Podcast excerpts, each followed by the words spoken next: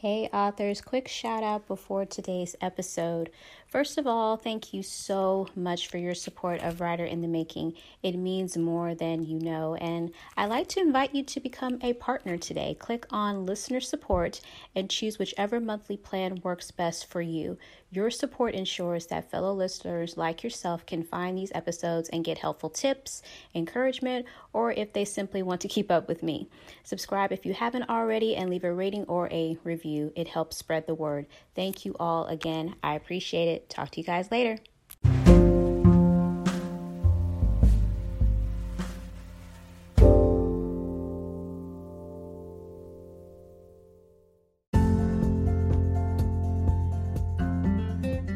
Hey, authors, welcome back to another podcast episode. My name is Daria White.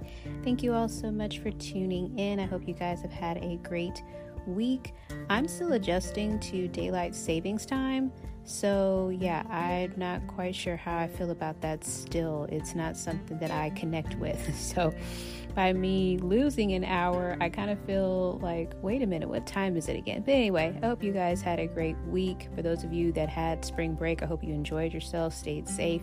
For those of you and you're still on spring break, I hope you're enjoying the week. I know everybody has a different spring break, but I wanted to let you know that Photobomb has made it past 50,000 words. I think I may be a little in maybe about 51,000, getting close to 52,000.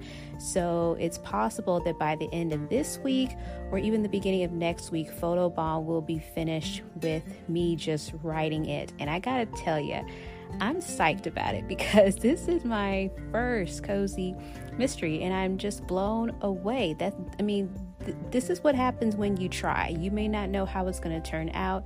You may not even fully know what you're doing, but the fact is is that you tried. So I tried. I sat down with my uh, outline. I sat down to my laptop and I just went for it. I started with my pivotal scenes first, the 15 beats from Save the Cat, and then I just built around from there. So I knew I was going to have a minimum of 15 scenes, but then I was able to craft around it. So I feel like the story has more meat to it, more substance. It's not just about the who done it. I have really dug into Bianca's life, her past, um, how she's raising her daughter as a single mom, the co parenting with her ex husband, a potential new love interest. But at the same time, I'm not um, veering too far off from the main plot, which is to catch this killer in this small town. So, I'm excited for it, and I already have plans for the sequel. So I just wanted to remind you all that this series is really taking off. And if you read the description for this episode, I do have an announcement, but I'm going to wait for it because there hasn't been an official announcement made, and I'll give you more details later. But it is something that I am trying. It's different. I haven't done it before, but like I said, you won't know until you try.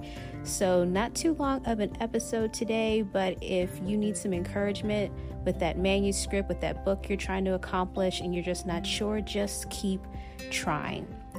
Don't give up.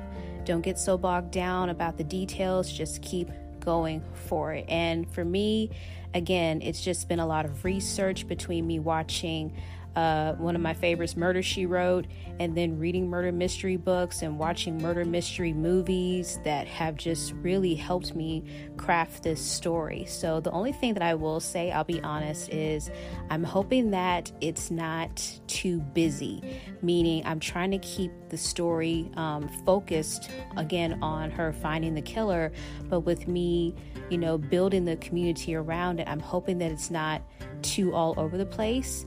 I'm also hoping that, in a sense, with my suspects, because you still want to throw your reader off with the red herrings and make them think that it's one person and it's not.